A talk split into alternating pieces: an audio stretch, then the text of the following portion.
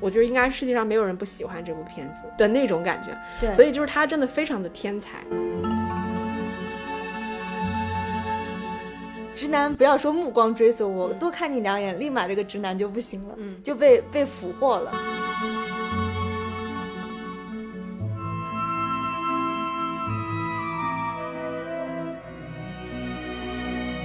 欢迎收听电影疗养院，大家好，我是还没有去戛纳，心已经飞到法国的小猪猪。那你肉体就不用飞过去了，你就精神与我同在就可以了。我我肉体替你去，那我不去，你的法国之行会这么美好吗？那那肯定是打折扣了。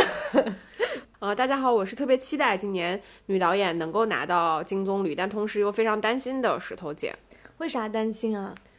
因为今天我们会聊到第七十六届戛纳电影节，就是入围主竞赛单元金棕榈大奖的这些女导演的片子的一个前瞻，就类似于说，因为这些女导演对于大家来说，相对而言啊，相对男导演来说，真的太太冷门了。比如说，我给大家说说看，男导演都有谁？韦斯安德森，对吧？西兰、失之愈啊，合、对，托德海因斯、陈英雄、肯洛奇、维姆文德斯，那个考里斯马基，你一听听都是大导演。对。对吧？然后到落到女导演这边，可能像那个凯瑟琳布雷亚或者是阿丽切呃罗尔瓦赫尔，对可能大众来说相对而言有一些名气，但跟男导演就不会是一个量级的，所以导致我今天就是在准备这期节目的过程中呢，我就很期待看到这些女导演的片子，但是我又担心我内心会有一些落差，就是会不会女导演的片子最后没有男导演的片子质量好，或者是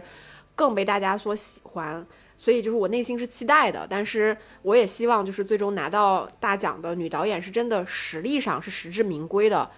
而不是说可能出于某些其他的政治正确的原因或什么其他的拿到了金棕榈，不知道吧？这是我自己的胡思乱想。但因为就是这些女导演，呃，今年入围主竞赛单元就是一共是二十一个片子嘛，然后其中有七部是女导演的片子，然后我们也希望说，呃，因为我们疗养院一直以来都还是非常的关注女性的影人，我们希望就是在这个我们去戛纳之前，然后把这些女导演她们过往的一些风格啊、特色啊，包括她们今年片子一些前瞻，来给大家去聊一聊。在节目正式开始之前呢，还是非常欢迎大家能够加入到我们可爱的听友群。那如何加入呢？可以关注我们每一期文案或者是专辑里的入群方式。嗯，然后再跟大家预告一下，就是在今年五月十六号到五月二十八号，嗯，呃，法国戛纳国际电影节期间，那我跟小猪猪我们两个人会到戛纳的前线去。然后在这个期间里面会给大家带来很多的播客节目，然后我们这个期间里面的节目也会跟我们平时的节目会有些些的差别，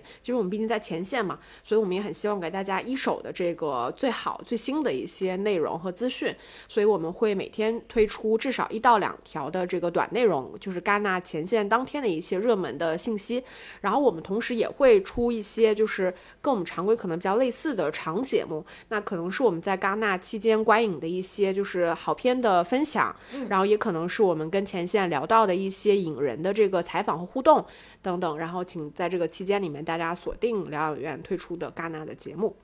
那我们也会在这个期间，其实不定期的会做直播，嗯，那非常就是欢迎大家对我们感兴趣的话，可以进入到我们的听友群，因为我们的听友群会第一时间分享这个消息，对啊，对对对，对，比如说可能我们会聊到像今年戛纳。开始之前，大家到底可以看些什么，期待些什么？嗯，包括戛纳今年前线的一些就是特别有趣的呃内容的盘点等等，我们可能也会放在直播节目里面，所以也非常欢迎大家加入疗养院的粉丝群。怎么加入呢？关注一下文案里的入群方式，然后我们会在群里等你哦。嗯。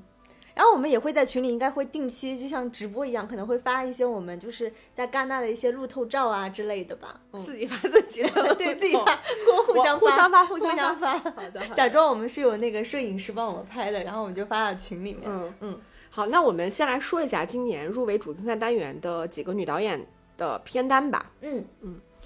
那今年就是入围整个主竞赛的有七位女导演，但实际上我们在第一次就是戛纳直播发布会的时候，当时是只有六部，嗯，也就是还有一部就是呃法国女导演卡特琳科西尼的回归，她其实是候补进去的，嗯，以至于我们现在在外网上看到还是都在说啊，只有六位女导演。那为什么她进行了这个候补呢？她其实是也有一个幕后的故事，就是呃卡特琳的这部回归呢，它涉及到了一个丑闻，就是听说是涉及。到了未成年人亲密场景的部分，也有就是剧组人员被指控对两名就是未成年演员有不当的行为，导致他一度其实是他不能入围主竞赛。那最后呢，听说就是福茂也算是。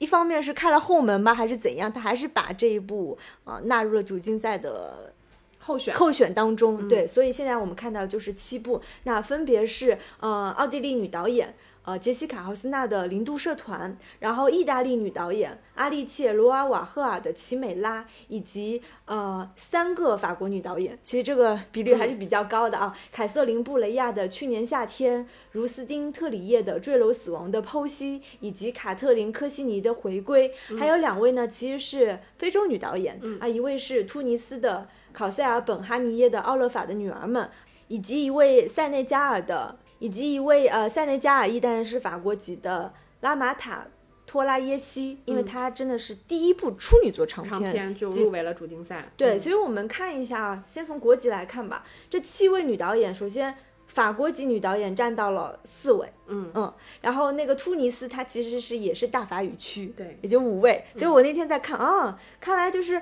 呃，至少至少戛纳在选这个女导演的时候，她的目光还是比较。就是大法语区以及欧洲的，呃，另外两位是奥地利和意大利的，所以说我我整个感觉就是限于欧洲区和大法语区的女导演的作品，嗯，但是到男导演这里明显就会丰富一些，比如说韦斯安德森、失之愈合，对吧？嗯，就是包括像那个肯洛奇，他们的片子基本上都是英语片或者是日语片，对啊，甚至还有我们王斌的青年还是中文片，对吧？所以所以这个里面我觉得也是比较。细微的，对吧？你细微想想，是的，我们有三分之一的作品的确是女导演的，但是哪些女导演呢？不是大法语区就是欧洲区的女导演，我们并没有看到亚洲女导演。美洲女导演，嗯，对吧？什么新西兰、澳大利亚都没有，戛纳还要努力啊，但是已经很不错了，很不错了，很不错了。第一次能有这么多女导演的片子能入围吧？嗯嗯。然后，因为这些女导演对大家而言相对而言是比较陌生的嘛，然后再加上今年主竞赛单元所有的片子我们也都没看到呢，所以我们会基于这些女导演她历史的一些片子跟她的一些背景等等，然后我们做一个对她今年整体在戛纳新片的期待值排序。然后我们以五颗星为满分，然后我们来从我们的期待值倒排，所以就是我们最期待哪位导演，我们就从他开始讲。那我们先说一下我们各自期待值最高的吧。我的期待值五颗星满分的，我是给到了阿丽切·罗尔瓦赫尔这位意大利的女导演，因为她之前呃《幸福的拉扎罗》这部片子确实是非常的惊艳，然后再加上她的影像风格非常的独特，所以让我对她今年的新片《奇美拉》还是非常的期待的。你呢？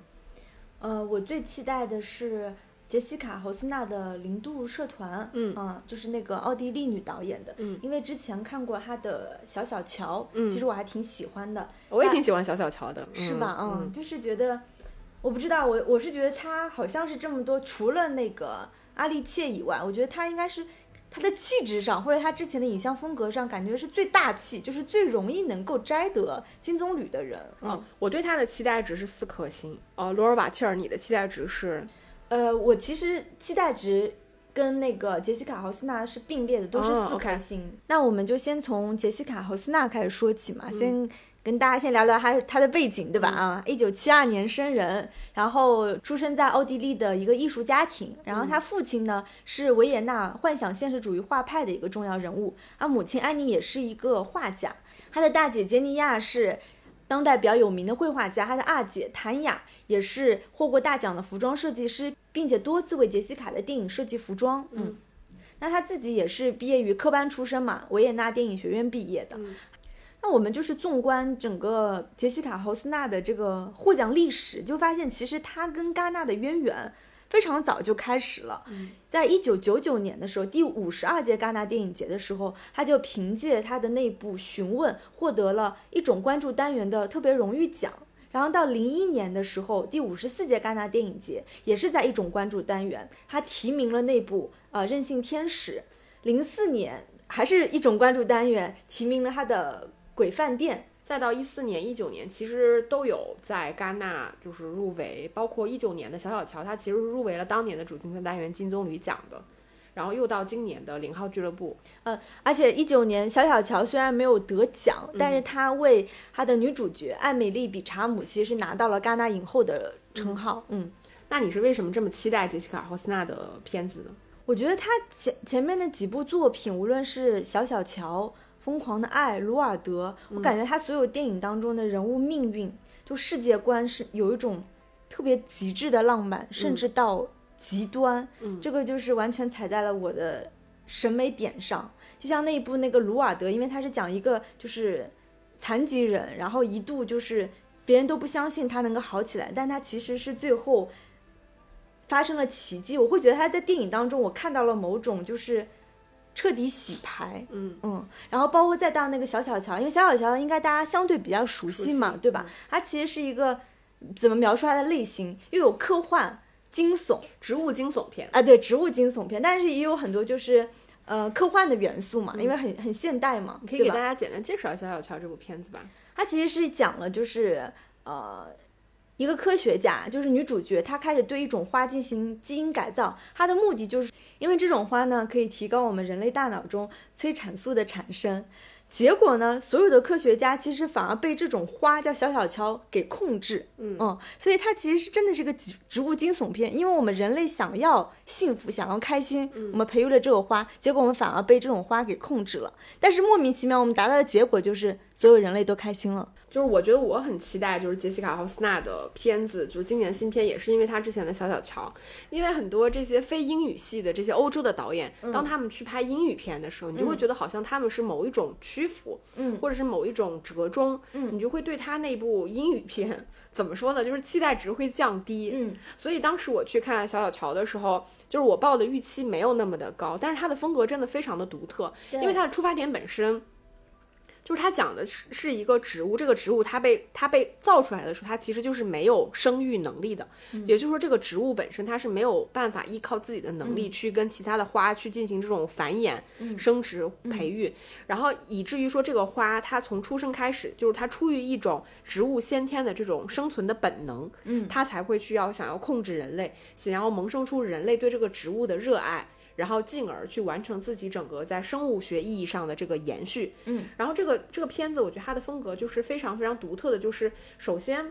就是我觉得反正它的主题首先是非常打动我的，就是它在探讨一种所谓自由意志的存在与否这个问题，就是这个花它其实对所有人类的控制，最后它看上去似乎是轻描淡写的，就这个人他到底发生了什么什么样的改变，其实他并没有。他只是对这个花更加的热爱了，包括他对待这个花的热爱，可能超过了他对生命中其他所有的事情。这个这个甚至是某种我们人完全可以理解的这种生存的本能，或者说甚至像我们人类所携携带的基因一样，我们所有的行为。控制其实都是为了繁衍和延续下去，这个就是自私的基因嘛，对吧？甚至人可能只是基因的某种载体，本质上就是为了活下去。所以你你会发现，这个电影它无论是在探讨的这种所谓自然主义的这种叙事的呃，就是主题，或者是它整个电影的风格，就是它的电影风格其实也是非常怪异的那种嘛。嗯，它加了很多那种非常奇怪的鬼魅的那种音乐，然后透过这种人跟植物之间的这种大面积色块的这种交互，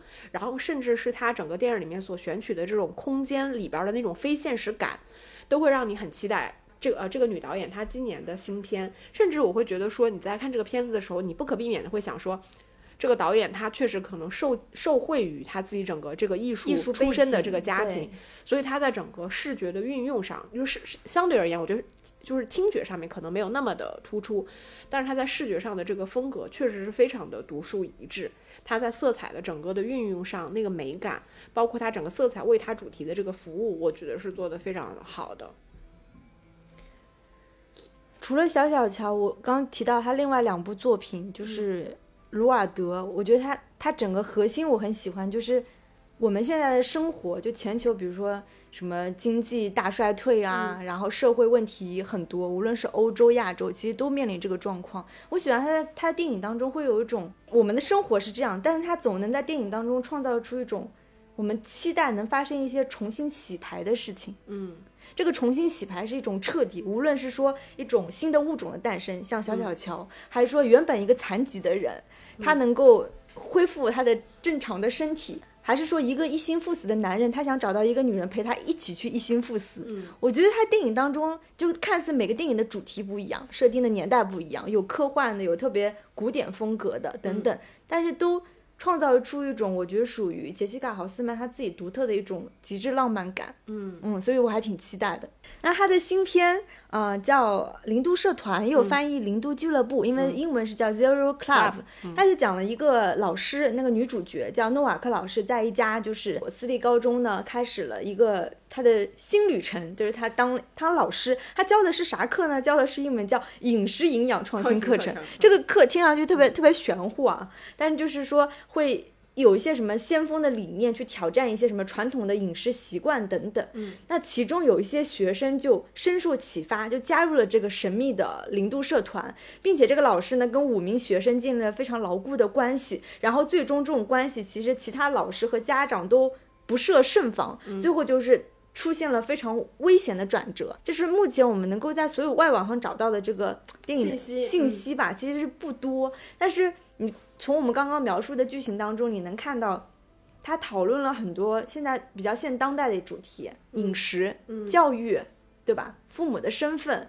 包括媒体、可持续性等等。所以我听说这个电影呢，它在很多欧洲国家，甚至就是美国、澳大澳大利亚，它已经找到了。就是特别愿意花高价钱去买的发行公司，嗯，说明这个片怎么说，可能在卖座上面已经是有了一定的保障，对的。而且这部电影的女主角米娅·华西科沃斯卡是我很喜欢的一个女演员，因为说这个名字大家不熟悉，但她就是演那个蒂姆·波顿那个《爱丽丝梦游仙境》里的爱丽丝，嗯，对吧？特别有灵气的一个一个女演员。然后这个女演员。上一部也也是在戛纳亮过相的嘛，就是那个米娅汉森洛夫里面的伯格曼导有出演，所以我就感觉哦，好像女主角是戛纳喜欢的。然后这个讨论的一些很当代话题又很具有现代性，嗯，然后又又是杰西卡豪斯纳，我觉得她有一些这种刚说的什么极致浪漫，甚至有点惊悚元素等等，感觉是比较对戛纳的口味的一部电影，嗯。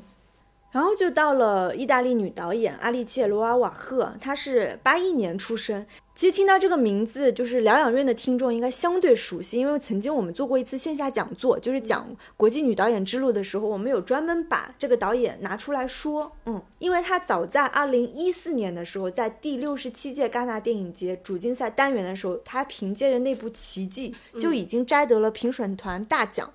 这个在倒推。就是那么多年的戛纳已经是一个非常非常好的成绩了。嗯，阿利切罗瓦赫尔，他的母亲是个意大利人，然后他的父亲是一个德国人，然后他其实还有一个姐姐是一个演员叫阿尔巴，其实也参演过很多次，就是阿利切他自己的片子，包括就是声名让他声名大噪，在二零一四年的那部《奇迹》。嗯，那就是。呃，这个导演他其实是在两千零六年，也就是他二十五岁那一年开始参加电影创作，然后到二零一一年其实是指导指导了他首部的这个剧情片叫《圣体》，然后当年是在戛纳电影节的导演双周亮相，然后当时的口碑其实还是不错的。到他第二部《奇迹》的时候，这个是拿到了二零一四年电影节评委会的大奖，再到二零一八年，就是他编剧加导演的《幸福拉扎罗》是入围了第七十一届戛纳电影节的主竞赛单元，最后是拿到了最佳编剧奖。其实我觉得。就是阿丽切，她其实跟其他的女导演相比，我觉得她的有一个非常大的长处，就是她其实是个非常好的编剧。嗯嗯，然后再到说，他二零二一年的未来也是提名了戛纳第啊第七十四届戛纳呃国际电影节的导演双周单元，然后今年入围的新片叫《奇美拉》。呃，阿利契，我记得我们之前是在参加那个韩岛电影节，当时参加论坛的时候有看到过他跟那个郝蕾两个人是其实是在线上去有进行一个隔空的对话。嗯，然后当时他其实因为那个背景是在疫情的这个背景之下嘛，对。然后当时他有探讨过说他当下在做的一些这个创作，所以我们能看到就是他其实，在二零二一年有一部八分钟的短片叫《四条道路》。其实他的大的创作背景就是在疫情之下，里边他表现的这种人跟人之间没有办法在现实生活中里面去见面。然后通过短片这种方式来去探讨说邻居之间面邻居之间如何在不见面的情况下去建立这种关联性。所以这个导演我一直觉得他其实是一个非常具有创造力的导演，包括他的整个剧本，你会觉得生命力非常强。但我其实没有在他的电影里面之前太呃感知到说他在探索说自己所谓的这个身份认同，就是我我不同国家和地域之间。但是现在你回头去想一想。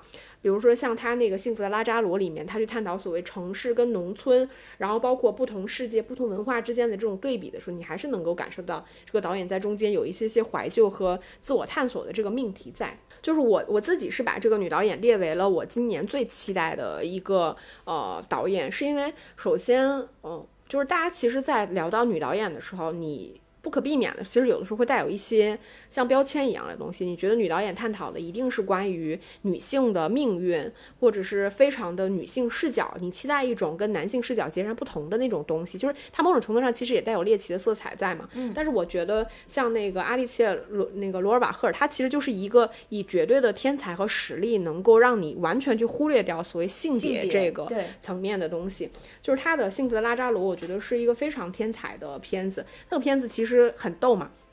他上来的时候，给你营造了一个你分不清楚年代的，然后的一个某个意大利的小镇上，然后所有的村民啊，一个乡村吧，然后所有的村民彼此之间其实是过得非常的融洽快乐，但与此同时，他们其实是有一个压迫，他们类似于像那个农场主，类似于像这样一个主人的角色，然后所有的人都生活在一个过去的像叫像封建社会一样的那个背景里面，然后结果镜头一转，我们的男主角就是拉扎罗，结果就从山崖上因为意外突然就掉下去了。嗯，然后再镜头一转，你才会发现这个封闭的小村子，其实所有的人都是被这个农场主骗了。当年因为一场意外，这个小村子里面所有的人被封闭在这里，他们其实已经跟意大利当下的这个社会脱节了。嗯，然后，然后，所以警察就把这些人解救出来，把他们带到了新的意大利的这个城镇里边去。然后再镜头一转，就非常怪异的，我们就发现我们的拉扎罗就是这个人，他又活过来了。然后他就踏上了就是寻找他自己这些村民和朋友的这个旅程里边，然后再到他来到现在的这个意大利里边，发现他曾经以时间已经过去了几十年的时光，曾经陪伴他的那些就是村民们，现在可能已经在新的城镇生活里面变成了这个社会的边缘人，非常的落魄，需要依靠偷盗啊，然后捡一些食物啊，呃，拐拐卖诈骗什么等等，来谋取一些最低位的这个生活的。呃，收入，然后拉扎罗在其中呢。有点像是边缘人一样的角色，大家既很很诧异他为什么能够活下来，觉得他非常神圣，但同时又对他非常的害怕，觉得他是某种这种恶魔的附体。然后他在这个其中，在新的城市里面游走，然后最终也找到了曾经跟他为伴的那个朋友，也就是那个农场主的儿子。然后在对少爷，然后在为了为了帮他这个朋友去找那个剥夺了他朋友曾经获得快乐的那个源泉，比如他朋友的钱都被银行骗走了，然后他最终就是来到银行，想去把他的朋友。的东西要回来的时候，最终就是被银行里面所有的人群起而攻之，然后最后是非常意识流的一面一幕，就是一个小狼曾经在他死去那一刻，那个老小狼重新往他生活过的村镇奔跑。就是他这个电影，嗯，这么听下来，可能你会觉得非常的就是怪异，但是其实你看这个片子的时候，你会发现这个片子它就是有一种极致的，也也来了，又来了，极致的浪漫，是的，极致的浪漫又来了，嗯。就是他这个电影里面，我觉得你会发现导演的取向其实是非常明确的，就是一种城市现代城市跟一种传统的农村生活之间的对比。首先，他们在农村的时候，他们的生活其实并不富庶。对吧？所有人每个月都入不敷出，但是所有人是很快乐的，是很单纯的。他们其实是在一种被欺骗的环境下生活。但是你今天告诉我说，我们的资本其实本质上它就是一种资本主义嘛？你告诉我说，资本主义是给了你自由快乐，结果你会发现这些人也变成了城市里面的边缘人。所有的社会体制本质上它其实都是对底层人民的一种欺骗。然后拉扎罗在这个里面，我觉得他是一个几乎是。一个很难描述的人物，我觉得他甚至在影史上都是一个非常神奇且独立的角色。就是他是一个他自己感觉是一个自成一体，就是他首先他是一个很空的人，你就感觉他的内心深处可以接受别人所说的一切，比如别人对他的嘲笑、戏弄，对吧？欺骗他其实都是没有任何的感知，但同时他这个人内心又是非常充盈和满的。包括像可能他在城市里边，当他离开那个教堂，别人把他赶出那个教堂的时候，音乐也离开了那个教堂，伴随着那个拉扎。罗一起走，所以你就感觉这个人物好，仿佛这个是这个世间最后一缕就是良善的东西，但这个良善的东西还是在被人们害怕和驱逐着的。包括这个导演他在拍这个乡村生活跟城市生活里边不同人们生存的这个状态，以及人们生存所赖以使用的这个呃方法等等，你就会发现这个最最终这个局面本身它是无解的。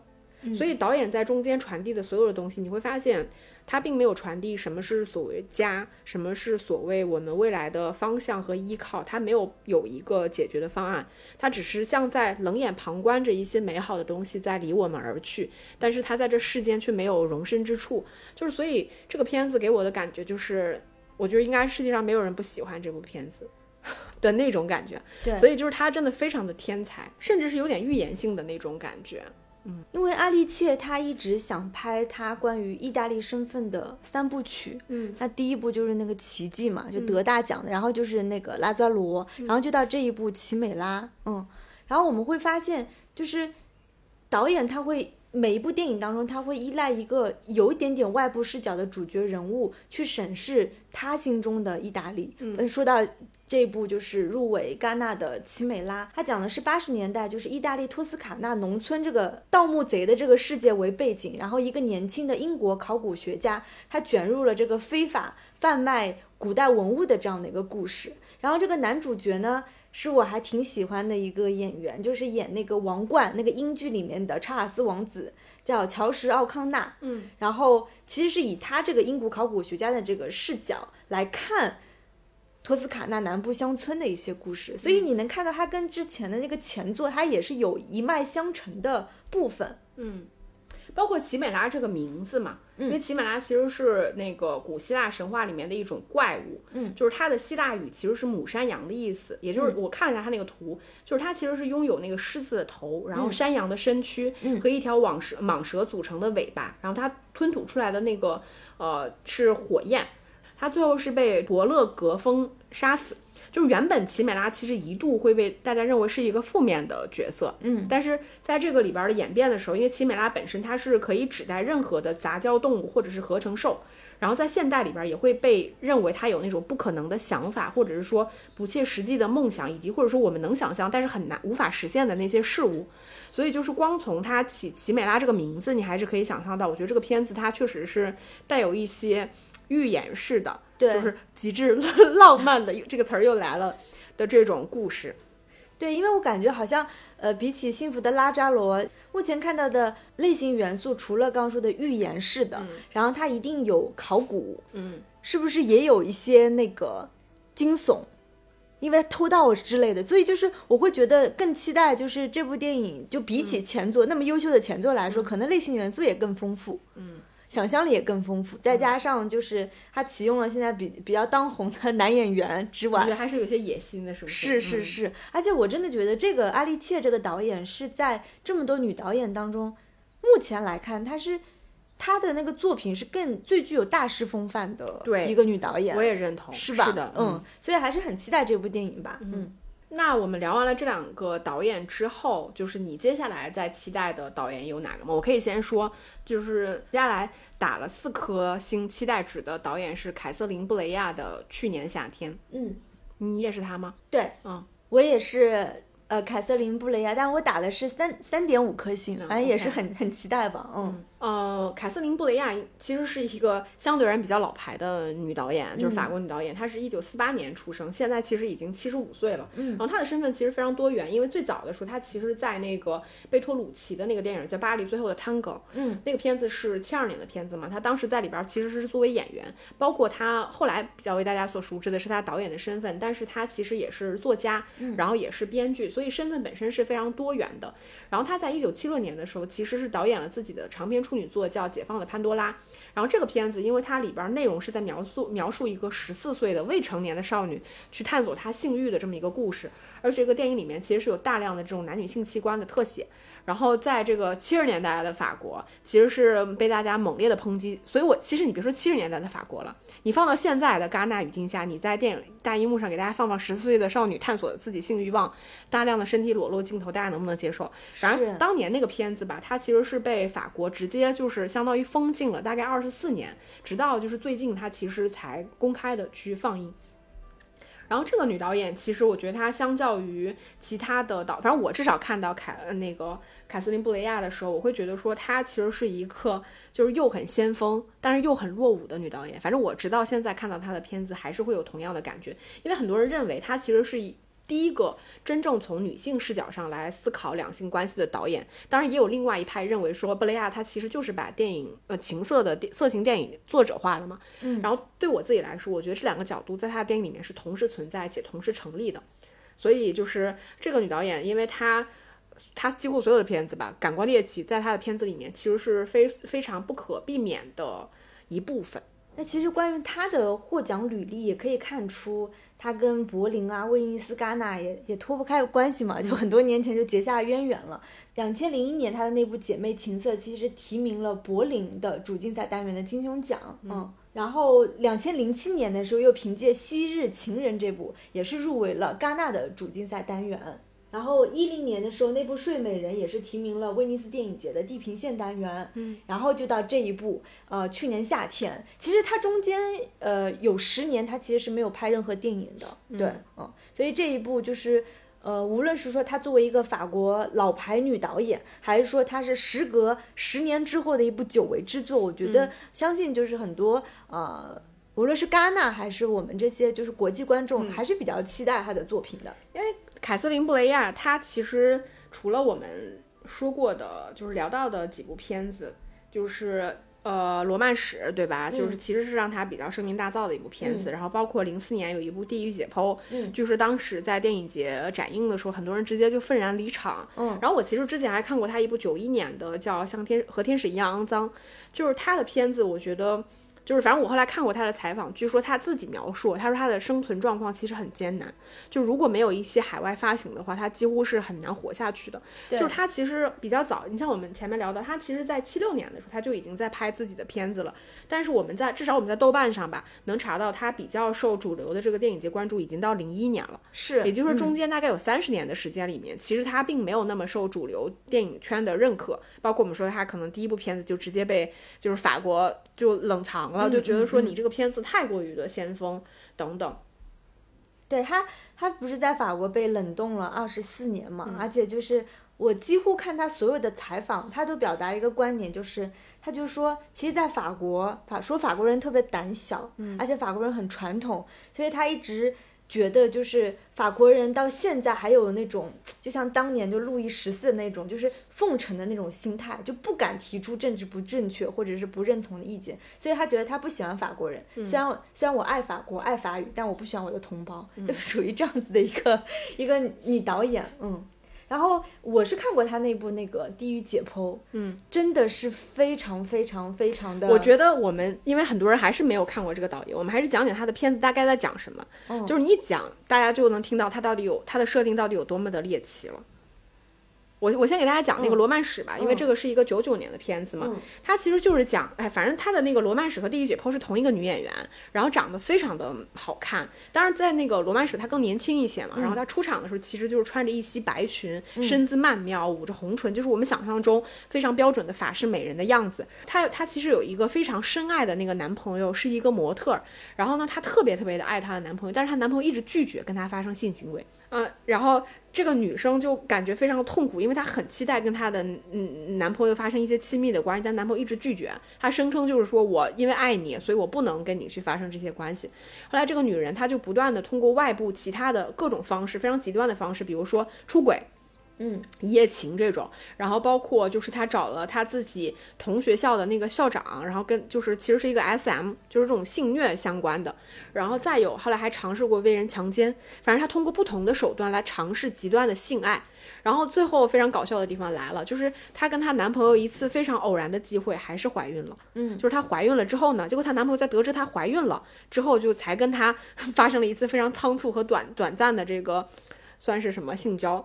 然后呢，这个女生不就怀孕了吗？怀孕完结尾之后，她发现她都挺着大肚子，结果她男朋友对她漠不关心。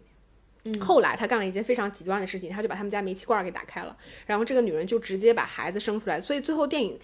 最终的结尾其实是她一个去子呃，就是留子去父的这个过程。就是你可以从她电影看，她可以把她认为是一个女性关于自己情欲和爱情。的一个探索吧，但是她的表表达方式就是非常的极端，所以这个电影里面充斥了大量这个女性她自己的一种思考和旁白，就探讨到说两性之间的关系，比如说她第一个出轨的对象。然后那个男的，就是反正他只有跟那个男的才有一场非常完整的这个性爱的场面。然后在两个人结束之后呢，他就跟这个男人接吻了。然后这个女人就觉得说，我可以，我我我能跟你上床，但是我不能跟你接吻。嗯。然后包括他，他会把自己身体某些就是呃器官剖离出来，就他会去探讨说我的情爱跟我身体的这个关系的这个部分，就反正非常猎奇了。所以他的电影。就是我觉得我之前你你说的那部《罗曼史》，我现在有印象，我应该是看过，但是我当时真的是把它当情色片看。对，而且它会有一些非常那个感官猎奇的场面，比如说那个女人她在最后去幻想说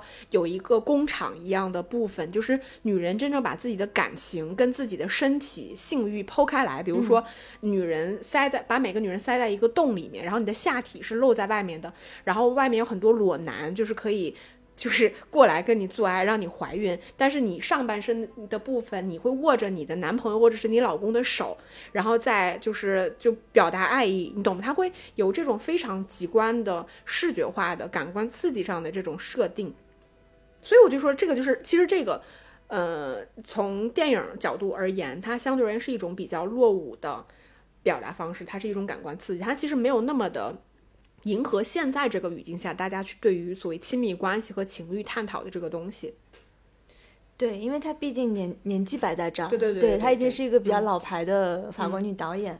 然后可以说简单说一下那部《地狱解剖》吧，他是这我也看了，那个对吧？他是根据他自己的小说改编的，他就讲就是，呃。他本来在一个酒吧里，就是他想要自杀，后来被一个同性同性恋的男人救了。然后呢，这个女人就说：“我雇佣你四天，嗯，就是你只要目光一直追随着我就够了。”嗯，所以就是很奇怪啊，因为这里面探讨的就是一个同性恋的男人跟一个美艳的女人之间的关系。那很显然，一个同性恋的男人，他从生理上各方面，他对女人的这个身体是。厌恶的，嗯，讨厌的，但是他们如何？因为他的那个电影的节奏其实就是什么，第一页发生了啥，第二页发生啥，第三页一直到第四页，那最终就是。他某种好像论证一样，就是一个同性恋的男人，经过跟这个女人四天的相处，最后这个男人依然忍受不了这个女人的诱惑也好，就是这个男人本身本质就是懦弱也好，最终他相当于是被这个女人给征服。但最终的结局又是那个男人将那个女人推下那个悬崖，那个女人又又赴死。所以我觉得这里面也是本质上肯定是探讨，就是男女之间那种情欲关系也好，或者是。男人跟女人谁更懦弱？嗯，谁更勇敢？然后女女性她对于自己身体的一些探索，就包括她会拿着口红在女女性的私处上去描红，然后还给她擦口红，还给她擦口红，或者就是这个女主角会把那个卫生棉用过的卫生棉条从身体里面抽出来，泡在那个水里，然后让那个男性去喝，因为经血对于大部分男性来说，这是一种。不仅说晦气啊，他其实是让他们害怕的东西。他让这个男性去直面他最害怕的东西，他其实就想看看那个男人的反应等等。包括就是他一定设定的设定的那个场景，就是在这个女人来这大姨妈的时候，这两个人要发生一些性爱的关系，然后看这个血在这个男人的这个下体上面流的感觉。嗯，就是他不断的就说，其实这明明是我的血，但是现在看上去就像你的血等等。嗯，这些其实是非常视觉化，而且是。非常大胆挑战人观观看极限的这样子的一部片子，对，所以为什么会有人认为说布雷亚他就是把色情电影作者化了呢？我觉得也是在这里，就是我在看他电影的时候，我觉得你会有一个一个感受，就是你在探讨。打个比方，我我相信很多，我们之前也聊过嘛，很多男性他只要在看电影。里面有女性裸露或者是一些就是性爱的场面的时候，无论他在演什么，具体是什么内容，是女同性恋还是什么样的场景，嗯，男人都会有性冲动，是因为在这种情况下，对于所有的男人来说，所有女性都是客体，对。他们都是在向你展示，在取悦你，在讨你的喜欢，所以就大多数的色情电影的观众其实也是男性的用户，就是因为。你你就是通过这些色情的场景来吸，就是来诱惑男性在其中产生某种性冲动，对吧？那我觉得布雷亚的电影，它其实在里边就是有一个很微妙的界限，比如说，它就还是你无论怎么去解释它电影背后，它其实就是来给你展示了女性的身体很美丽的那那一面，包括男女的性爱等等，所以就大家一定会批评说它就是在吸吸，你就是在消费女性嘛。你就是在把女性的消费作为某种荧幕上的客体，然后再给大家展示这种东西。但它里边再往深层次去探讨的时候，就是是否因为男性他们自己的看法，比如说男性只要看到这个片子，他就觉得我是主体，你是客体。因为这个大前提，所以你就不，你就再去拒绝和拍和去探索女性情欲和女性对于自己身体、女性对于亲密关系、女性对于男女之间的这种性别上的错位对立等等所有东西的这些信息就不值得探讨吗？还是要值得探讨？所以我觉得布雷亚他的他的微妙点就在这里，就是如果你你你作为一个就是正常，你只是去看他的片子，就会觉得他的片子是一个色情片。你再往前探讨一步的是，你会觉得他其实只是不 care 你们在想什么，他就是要把这些东西，他因为他确实是纯然的从女性的视角上去探讨这些东西的，他就是从他只是说所有的身体、亲密关系、情欲形式只是他的一种介质和手段，最终他要表达的东西其实是女性对于这些东西的思考。所以他为什么要通过，比如像地狱解剖这种？我觉得他实在是太过于的猎奇了，对吧？嗯，一个什么男同性恋对于女性，就是一个要死的女性，要你要让他去了解你作为女性中间所有的这种，就是最私密的那种器物性的东西，就是它的设定本身，我觉得就是有猎奇的部分。那我很喜欢他的电影当中一个观点，就是关于挑战男性。嗯。就有的时候，我们看了太多电影是物化女性的，或者是男性视角来看待女性的。但我觉得他的电影当中真正有做到挑战男性。嗯，他为什么要让一个男同性恋去演这个男主角？是因为直男不值得挑战。嗯，直男不要说目光追随我，多看你两眼，立马这个直男就不行了，嗯就被被俘获了，嗯对吧？就是没有任何挑战力，所以他挑战的是一个很极致的男同性恋。嗯。那事实证明，就是男人就是很容易被挑战的。我觉得这个视角其实蛮蛮新鲜的。对，所以我我才觉得说，我我一直觉得他站在大胆的角度，就是说。我就是不 care 你们是不是把女性作为一个客体的欲望，对我就是要我我只要想表达，我就是要展示女性的身体和女性的欲望，这个东西是我想要，跟你怎么想没有任何的关系。对，所以我觉得才是让他这么大胆的原因。但是你再落回表象里边，你就会觉得他表现的东西确实是有这种色情的，然后有种感官刺激的，有这种猎奇的设定呀。对吧？所以这两者我认为都存在，同时存在于他的电影里边。是，嗯，那我就刚刚说到那一点，就是如果我我心目当中小的关于挑战男性这个点，我觉得凯瑟琳布雷亚。他创造的那些场景和桥段就做到了。如果我想挑战男性，我也想让他喝喝精血，所以你就 你 是这样的。哎，然后就是让我想到，我们去年不是聊过我们年度什么最值得推荐的几部电影，就有一部《世界上最糟糕的人》嘛。然后那个女生里边也演到女主角在嗑了药之后，她也是从她身体抽出了那个卫生棉条，扔在了她男朋友还是扔在她爸的那个脸上。嗯，就是她，你你现在倒回来想想，这个对于男性的挑挑战，哪有凯瑟琳布雷亚在？零四年的时候做到的那种极端呀，对吧？但你知道吗？我曾经在一九九八年的时候就做过类似的事情。嗯，我当时特别讨厌一个小男生，一个同学。嗯，我。你想那时候我肯定还我其实对于例假大姨妈我我也没有太有概念，但是我知道那个东西是晦气的，而且对于男性有杀伤力的。我就从公共厕所里面找了一张带满血的卫生巾，扔在了那个男同学的身上。你好酷哦，真的，你好酷，我干过这个事情，所以我就觉得这就是挑战男性。哎，其实我有点不太理解为什么就是会有月经羞耻，或者是说关于这个这件事情有月经这件事情对于男性是一件挑战这件。我觉得就是再深入的话题，可能也 不是很方便在播客里讲，就是大家可以去看那部《地狱解剖》。对对对，嗯嗯，反正他至少有一些场面挑战男性，对，非常的挑。哎，男性可以看看有没有什么挑战吧。对，不知道，所以哦，我就想想到说，我看《地狱解剖》，因为我没看之前，大家就说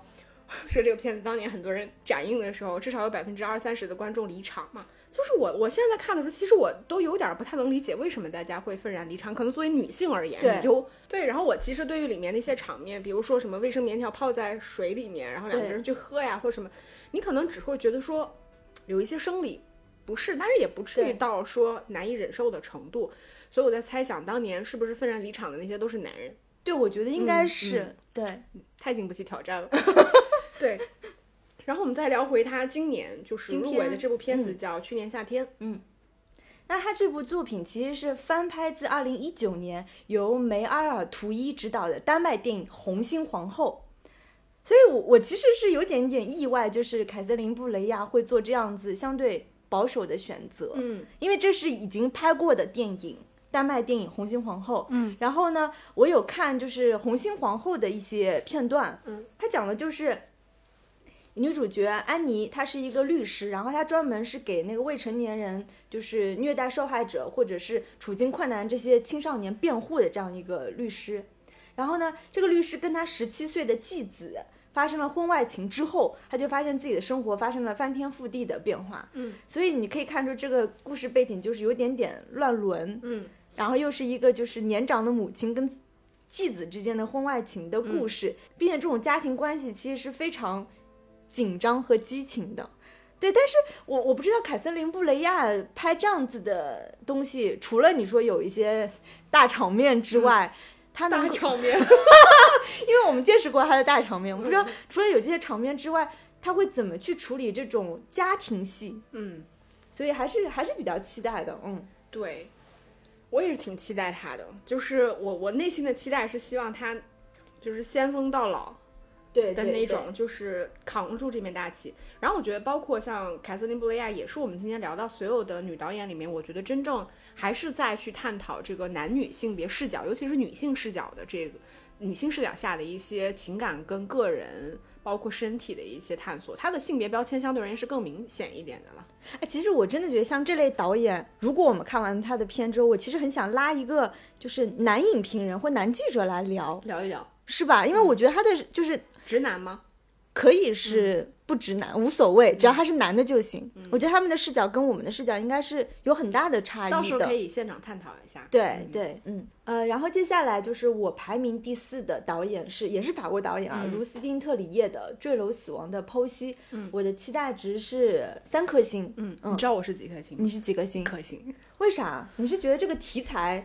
你觉得肯定是没啥意思吗？没事，先听你唠唠吧。就是茹斯汀特里叶，他是一九七八年生人，现在差不多四十五岁正当壮年。对，然后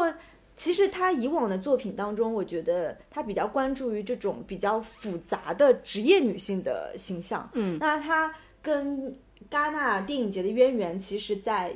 呃二零一九年的时候，他的那部《西比勒》已经入围了主竞赛过。嗯嗯，然后之前包括他的那个处女作，就是《索尔菲雷诺之战》。就已经也提名了当年的二零一四年的凯撒电影奖的最佳处女作。其实，其实这一部《坠楼死亡的剖析》是他的第四部长片。嗯，虽然他的年纪摆在这边，但你可以看出他并不算是一个很很多产的导演吧。嗯，但是那你为什么这么期待他呢？我觉得他的那部《西比勒》还是一部，就我我比较喜欢的这种有点偏黑暗风格的那种。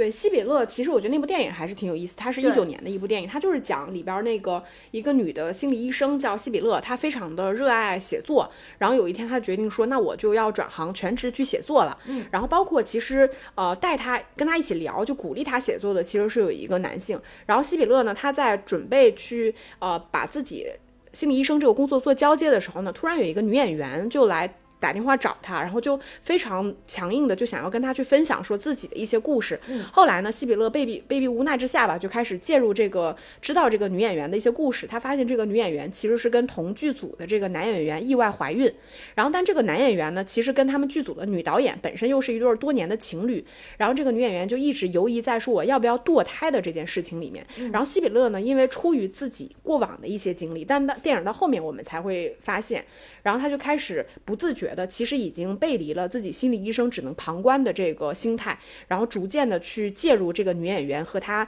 那个男人之间的关系，并且其实是在她日常生活里面，她开始幻想自己就是那个女演员，她的身份，她当下是如何发生婚外，就两个人发生一夜情的那个激情的场景，然后包括他对于要不要堕胎的这个选择，包括我们在这个电影里面看到，他其实看上去是有一个相对而言比较幸福的婚姻的，然后。但是他的儿子在这个家里面，其实看上去又又会有一些就是呃消解不掉的情绪，然后直到后面开始变得很荒诞的起来。他来到这个剧组，然后旁观这个这这三这个三角恋，然后甚至最后变成了导演，然后甚至在旁观这个女演员跟男演员在拍戏的现场，然后就发生一些很激情的这个戏份。再到后面，希比勒离开了这个场景之后，他发现他的生活其实已经开始变得失控了。然后直到电影的最后，我们才发现希比勒当在当年其实他也跟他自己的前男友。就是他，他的儿子其实就是她跟她前男友的儿子，包括她跟她母亲之间一些未消解的这种情愫等等，其实是投射到了她自己自己自身的一些呃状况，所以他开始变得有一些就是像癫狂一样，在人群中，嗯，做一些非常失格的这个事情。所以这个整个电影它都是围绕着这种女性自己曾经的呃回忆、情感、自己的职业经历，然后幻想、情欲，然后包括亲密关系。包括亲情等等，以西比勒这个身份去完成和交织的，所以这个电影我觉得还是一个就是很符合我们之前想象中就是非常知识分子气的那种法国女导演拍出来的片子的。对，我记得就是西比勒他对于那种女性心理的剖析，因为他通过很多就是幻想或者代入角色或代入另外一个女人的身份，这种题材我一直是还比比较喜欢的。嗯嗯，就当然肯定不如什么伯格曼的《假面》这种 level 的大师之作，但我觉得他从这个角度去探索，尤其是职业女性的一个探索，还是比较比较现当代的。然后说到他的那个新片，为啥我比较期待呢？就是因为他他的题材。是一个杀老公的故事，虽然我们不知道是谁杀了她老公。我我立下誓言，我一定要跟你做一期杀老公的这个小专题。嗯，然后他是讲就是一家三口啊，就是呃桑德拉、塞缪尔和他们一个有点视障的儿子丹尼尔，他们是住在一个偏远的山区。那有一天，她的老公塞缪尔就发现死在屋外，于是呢就开始对这个。可疑情况下的死亡就展开了调查，但是就不确定的情况下，那个妻子桑德拉肯定就是被起诉了。嗯，那她到底是她的丈夫是自杀呢，还是他杀呢？然后一年之后，他们的儿子出席了他母亲的这个审判，那这时候就开始对他们整个父母关系的这种剖析。所以，当然这个就你听这个剧情简简介，我们就已经知道她肯定是一个类似于致命女人的故事，嗯，对吧？她为什么要杀她老公？她怎么杀的？他们夫妻之间的这种婚姻和情感到底发生了什么样的关系？要走到就是弑夫这一步？嗯，其实我是纯粹对这个题材比较感兴趣。嗯嗯，因为我觉得就是卢斯汀特里叶，她作为今天我们整个女导演的 list 片单里面最呃符合我们说在现当代这个语境下去探讨一些当代人语境的话题的女导演。杀老公嘛，多当代啊！我的意思是说，就比如说，呃，女性的情感焦虑，嗯，就是女性的这种精神层面的东西，包括这种精神层面，其实要跟你的社会身份去做一定的融合和结合。比如说，现代人的处境，现代人的焦虑，就是那些无解的东西，嗯，就是那些形而上的虚无的东西。我觉得就是就是特里叶他在探讨的话题。然后，所以，我我自己是从。哪个维度来看没有把它期待值放的那么高呢？是因为就是我觉得它太符合我现在看到的很多在探讨现当代或当代人的这些精神困境的片子，就是我觉得是可以想象的。嗯，然后再加上这个主题，包括就是坠楼死亡的剖析，这部电影看上去呢，它好像似乎不像是一个。在题材上和探讨的话题上能拿有拿大奖前置的那么一部电影，嗯，所以我自己就把它排的相对而言靠后了一些，或者说我我觉得它仿佛是一部可以预期的片子，就嗯没有那么的排的靠前了。但我相信他的片子应该是好看的。那我们接下来可以来聊一下，就是我其实是排了就是期待值三星半的片子，就是考塞尔本哈尼耶的呃奥法勒的女儿们，嗯。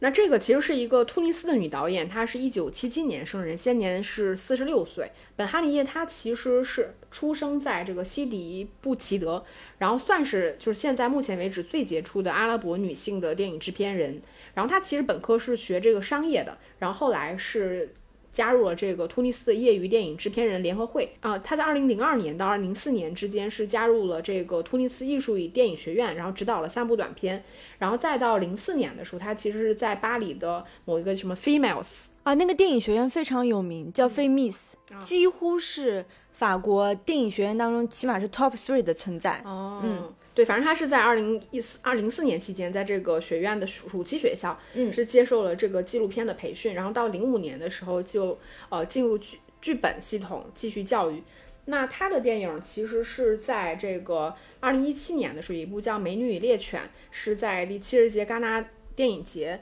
提名了一种关注单元的一种关注大奖，然后再到二零二零年的他的《贩夫走卒》，夫是皮肤的夫，嗯，然后是那个提名了第七十七届威尼斯电影节地平线单元的最佳影片奖。然后《贩夫走卒》这部片子其实我还挺喜欢的，嗯。然后这个导演他其实除了在拍就是剧情片之外，其实他蛮常拍的是这个纪录片。嗯，当然有些片子可能相对而言比较冷门，比如说像这个叫《伊玛目上学》，然后中间还拍过很多的短片等等。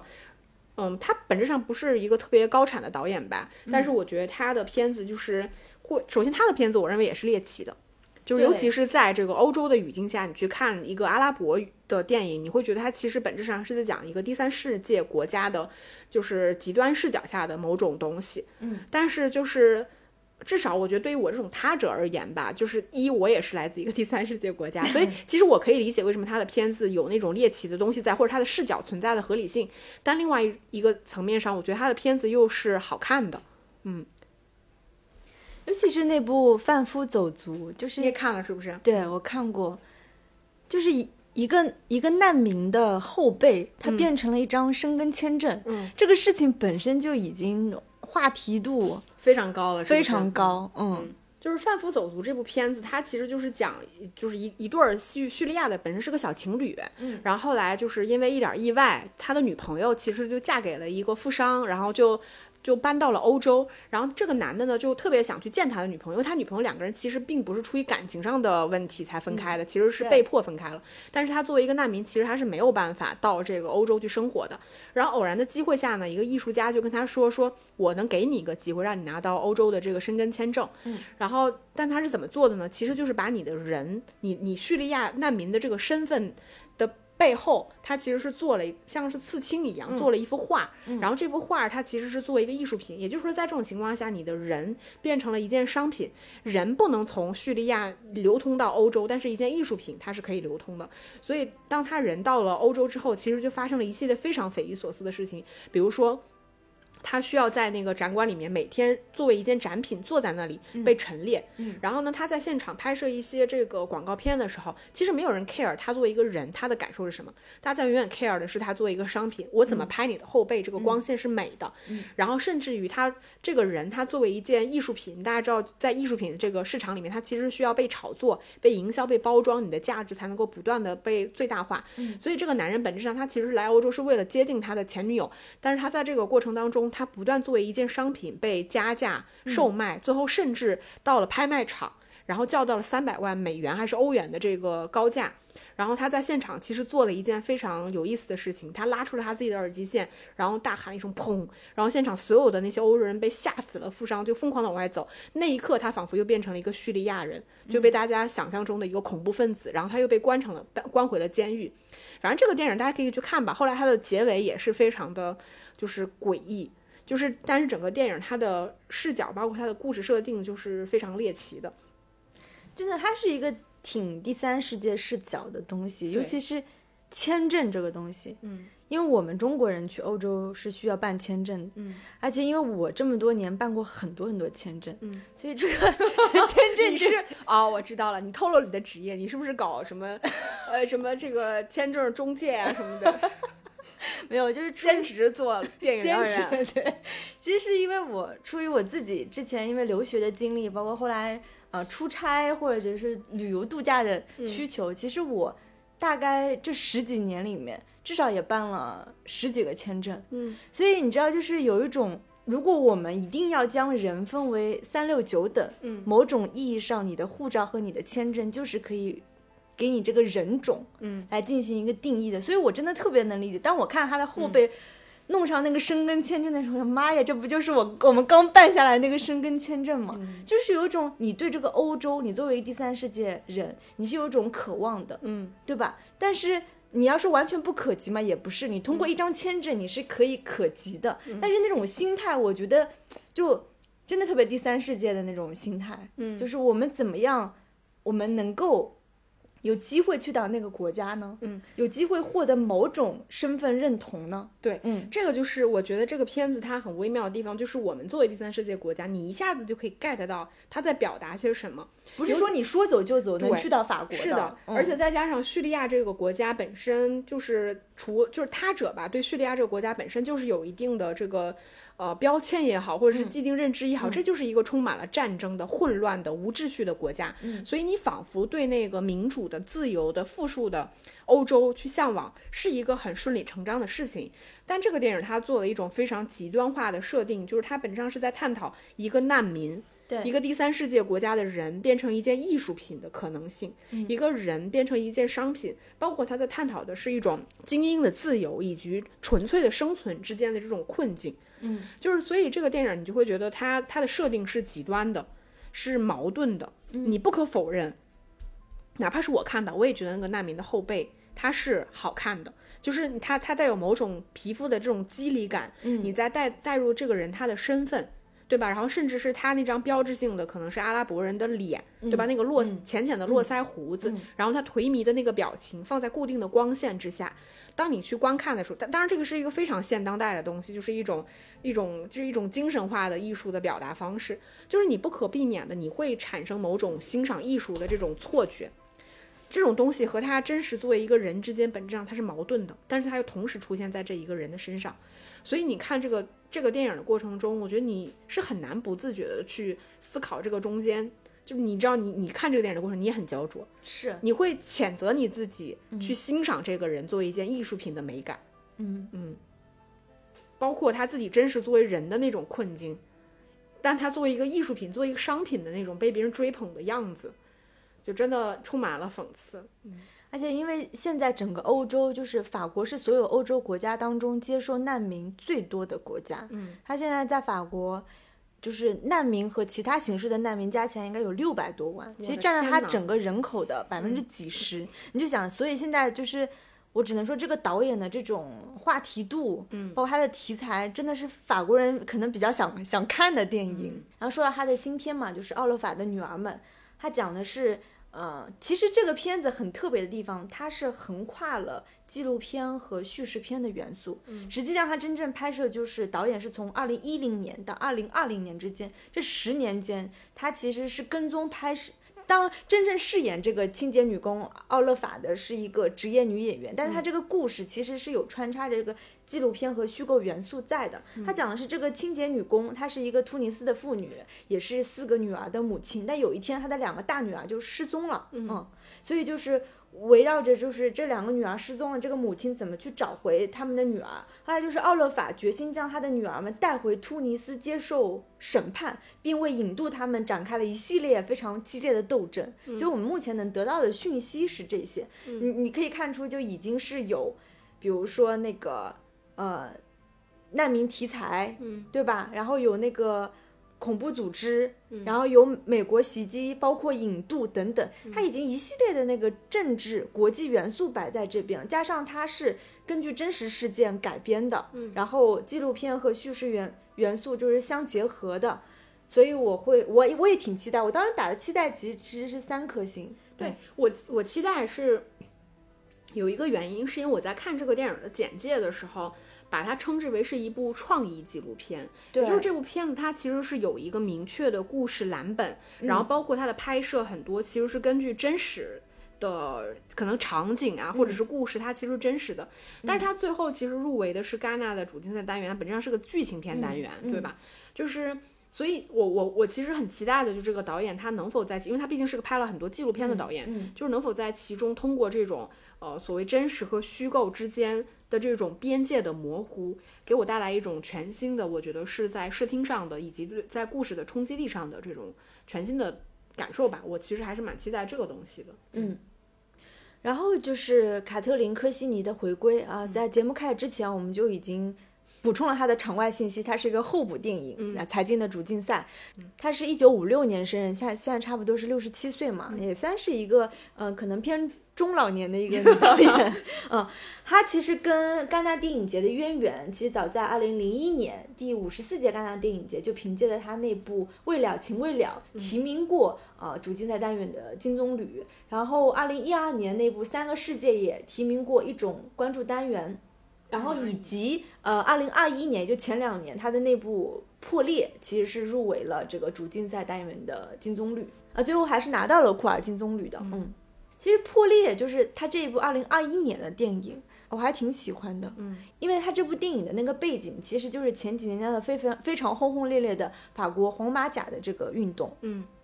那黄马甲是啥呢？就是又又称黄背心吧。就是当时是一八年年底到二零一九年年底这一年呢，法国政府就说我要加收那个燃油税。那围绕这个事件呢，就是进行了一系列的那个示威游行，而且当时示威游行也闹到就是，呃，重创了法国经济，也是发生了很多打砸抢烧。所以我们在电影当中也能看到，就已经是闹到就是，呃，用。烟雾弹，然后导致很多法国老百姓其实是受伤，然后去医院就医的时候呢，你又会发现就是，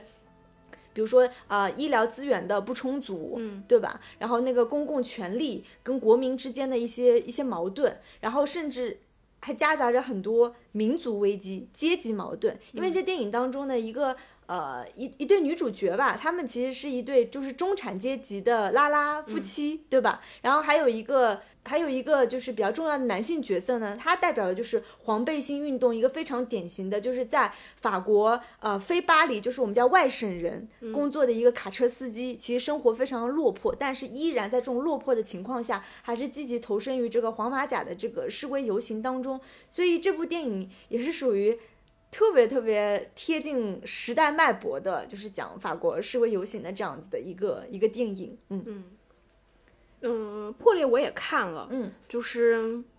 他，反正他对于我这种他者来说，就会，就就是你其实大概能理解，它其实就是在一个医院的晚上浓缩了整个社会的图景，对对吧？无论你是说中产阶级的库尔，还是说这个底层的人民，以及整个医疗体制，甚至在这个医疗体系里面服务的那些护士、医生等等，它其实本质上是一个当代法国的图景，所以我觉得这个电影就非常符合你之前跟我说的，就是。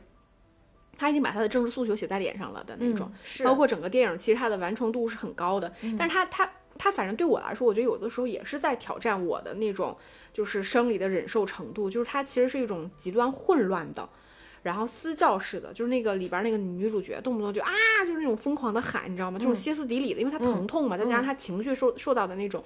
压迫，所以让他整个人呈现出一种非常歇斯底里的状况。所以你在看那个电影的过程当中，你会觉得你整个人的情绪是非常焦灼难耐的。嗯，我觉得这个可能也正映衬了他整个电影在表达的这个主题。对对，所以就是呃，我，但是我我因为这个导演他，我其实对我来说也是比较陌生。他其实也是一个年纪比较大的导演，五六年生的导演嘛。所以我我后来就是有点担心说，《破裂》这个片子可能只是他人生某一个阶段片子的。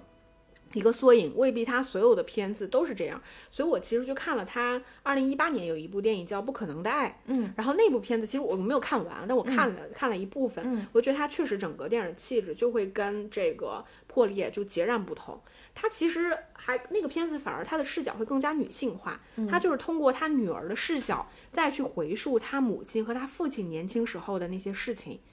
然后整个电影呈现出来的那种气质，就是会更符合我们原来说的某种，就是那种知识分子电影的东西。它的腔调、感觉、制作是非常好的。就是所以对这个导演，因为确实我不是那么的熟悉，但我会觉得说好像是一个非常多元的女导演。对，就是你也会很期待说她今年的那一部回归到底是一个什么样的片子。对，因为破裂，反正我看的时候。因为我还挺熟悉法国这种闹闹示威游行的这种风格风气，平时包括现在也经常会跟仍然留在就是巴黎的我那些同学和朋友经常会聊这个事情，嗯，所以那部电影就是它其实拍的特别以小见大，嗯，缩影嘛，缩影真的是拍的很很精准，就包括这两个人都一个断手，一个那个断腿，两个人还在说你上次投给谁了？你是投给马克龙还是马马黑勒邦？就这个东西就是真的，我们在如果生活在法国的人或者跟法国有联系的，我们还是在讨论你到底你是不是投给了马克龙？那我觉得这个片子就更像，如果法国有个奥斯卡，应该颁给他一个奥斯卡，而不是应该颁给他戛纳，是对吧？是，嗯，但是因为他政治诉求非常。非常明显嘛，对，而且他凭借这个片也入围了二零二一年的戛纳，也说明现在戛纳就是怎么说还也还挺喜欢女导演拍这种。这种政治的片子，那说到这部新片就是回归，它讲的是一个四十多岁的一个一个女人，她其实是一个黑人，对吧？她是为一个富裕的巴黎家庭工作的。然后呢，那个那个家庭呢，就说现在就是一般，你知道法国人一到夏天就要去度假嘛，说那你们去那个科西嘉岛，科西嘉岛其实是法国南部的一个就是呃国中岛这样子一个岛，他就说你去度假啊，那顺便就是。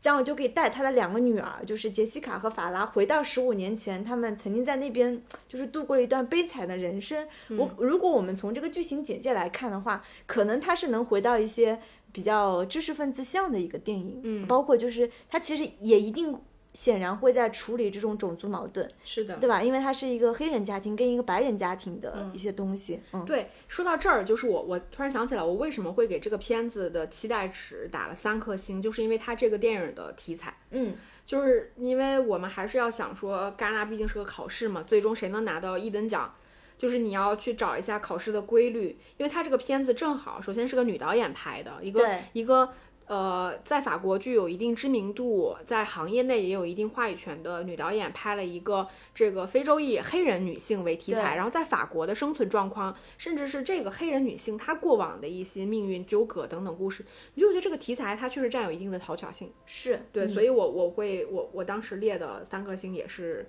在这里。然后，那就是说到最后一部电影吧。那这个导演确实比较年轻啊，拉马塔托拉耶西啊，他是一个塞内加尔裔的法国籍的导演和编剧。那曾经就是也就前两年嘛，他二零二一年凭借他那部短片呃阿斯特尔，呃在多伦多电影节上得了一个那个分享他的旅程奖，然后也在那个二零二二年的克莱门费红国际短片节获得了一个。SACD 奖和特别评委奖。那这一部新片呢，巴内尔和阿达玛其实是他的第一部处女作长片，就能够入围戛纳的主竞赛。就是光冲这一点，我们肯定还是也是比较期待的。就到底是什么样的才华，对吧？能让处女作长片入围？那这个电影讲的其实是呃他的家乡嘛，就塞内加尔北部的一个偏远的村庄。这个男女主角呢，其实很年轻，就只有十八岁和十九岁。就是他们在这个村庄里面就热恋了，渴望有自己的家庭，但是。是呢，这个男主角阿达玛他其实是拒绝履行，他其实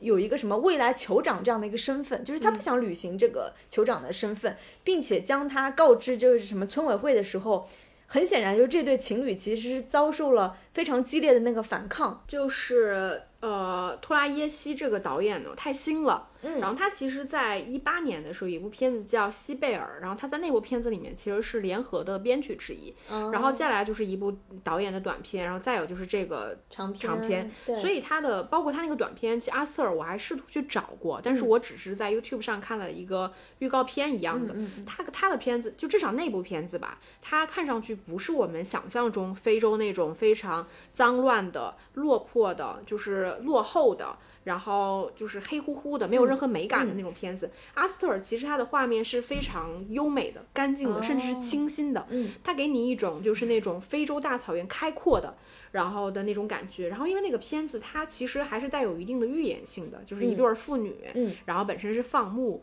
然后可能是出现了一些意外等等，反正就是这个故事本身很小，很是一个短片嘛。嗯，然后至少看上去还是一个。你至少你可以打一个标签，像是那种改良过的非洲题材的电影，然后包括像这个呃托拉马西，因为他自己其实本质上他是一个法国导演，就我不太确定他是一个移民一代还是一个移民二代，至少他的他的片子就是我看一些他的采访什么的，他也不回避，就是他其实也是想要去探讨一些所谓身身份认同这个问题。然后包括就是他他自己认为这个片子里面可以是有很多种类型的，比如说可能会有一些，就我们说到这个新片。贝内尔和阿达玛。他认为这个片子里面可能会有一些，首先它是个非洲故事啊，它可能会有一些这个希腊和欧洲的这种悲剧，然后包括一些非裔的美国人的魔幻现实主义和诗歌，就大家可以想象，它可能就是我们说改良过的非洲的故事。嗯，然后包括他提到像这个他的老家嘛，这个塞内加尔这个地方，他说塞内尔加塞内加尔其实是非洲地区最具有最丰富电影传统的地区之一。就这个塞内加尔电影界，其实它七十年代到九十年代是非常活跃的。后来是随着这个地区电影院的消失，然后这整个地区的电影也逐渐的消失。然后再到二零一零年以以后，就是塞内加尔的电影院才开始回归等等。所以我觉得，就是这个导演他还是具有一定所谓的这种电影基因和独特的电影视角的思考。嗯嗯，虽然说。感觉上，他因为自己的这个身份的问题，所以不可避免的，他的片子会还是带有某种，就是怎么说呢，就是那个标签和符号，或者是外在的光环，可能会大于这个导演实际实力的这个可能性。但是你至少，反正对我们这种他者来说吧，还是会有一些些这个年轻女导演的这个期待，说不定她就真的是个横空出世的一鸣惊人的女导演，对对，也是也是会有一些期待在里面的。对，因为我们其实是整个梳理了一下这次入围戛纳主竞赛的七位女导演，嗯，也是带着大家就是回顾了一些他们以往的一些作品，或者是她的梳理一些她的风格，包括对她的这次入围主竞赛新片的一些畅想。但是因为我们还没有看到片子啊，我觉得等到我们看完这些片子的时候，我们可以再做一期节目来再专门盘点一下，我觉得会很有意思，对吧？就可以验证一些之前我们的想法和想象吧。对。然后，那我们今天这期节目就差不多到这里了。如果大家有什么特别想跟我们聊的，就欢迎大家给我们留言吧。嗯嗯，那好，就这样喽，拜拜。